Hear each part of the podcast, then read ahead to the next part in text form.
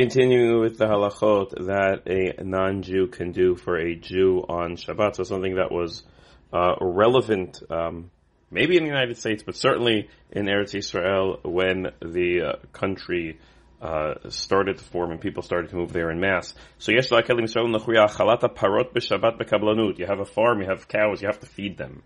And feeding them was not walking around with a sack of corn, but required some uh, Shabbat Melachavia. So how you, you could do it by hand. You could do it by hand, walk around with the feed, walk around with the corn and pour corn into each trough and do it. It's possible. Alternatively, you could use a mechanical means which would make your life a lot easier. So So he has the option, take a wheelbarrow, or take a tractor. Whatever the non wants to do, I'm paying him for the work.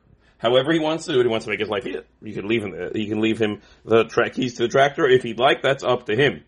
Um, you asked him to do a malacha hamuteret. You could do a malacha that's permissible on Shabbat. You could do it by hand, not a problem. But if he wants to use a tractor, he can. Now the problem is, is that v'afshu nasa b'makom nechshav kebet Yisrael. It's in your house, in your backyard, in your farm. Generally, we said we don't do, we don't allow kablanut on my property because somebody might think that he's an hourly worker. Okay. But here, mitzvah, mishum mitzvah, yishuv Eretz. Because mitzvah yishuv Eretz Yisrael, because there's a mitzvah to live in Eretz Yisrael, to be self-sustained in Eretz Yisrael, important thought to think about this week with Yom HaTzmaut coming up, the poskim were more lenient in this regard. Now, it's not just to make a parnasah. These were the early chalus. They, they, they, couldn't provide for themselves. If they couldn't provide for themselves, the, the, the country would fall. And so this was necessary, and so many poskim allowed it. There are a lot of issues that came up with owning farms and how to process them on Shabbat, how to feed the animals. Forget making a profit. Just enabling the cows to be fed um, was an important idea. Continuing on,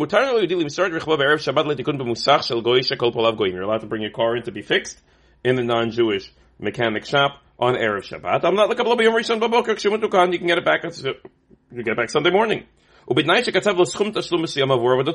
You're not paying him per hour, but you're paying him for the job, which isn't always so simple with a mechanic. Sometimes there's a job and then an hourly fee on top of that. This would not be acceptable.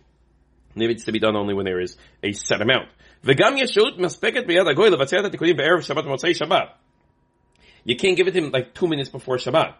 He has to have time to be able to do it before Shabbat or Motzei Shabbat. ואז אפילו מגוי מבצע את התיקונים בעצם יום השבת מותר.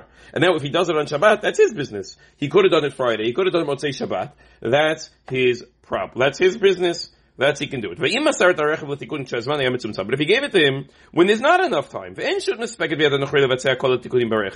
there isn't enough time to do it before Shabbat or after Shabbat,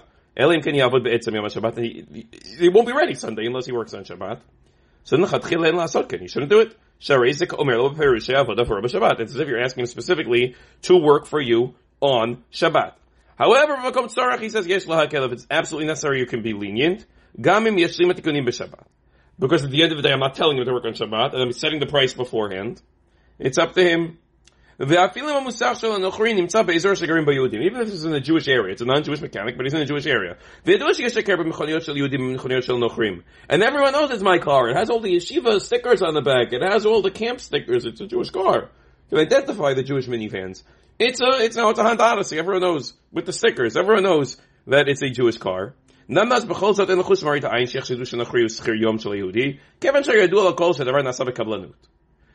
Because everyone knows it's done b'kablanut. Everyone knows it's done without you're not paying him per hour or per day. Now Ashkenazim are machmir here, and practically speaking, the question is: Is this true? Is it always done b'kablanut?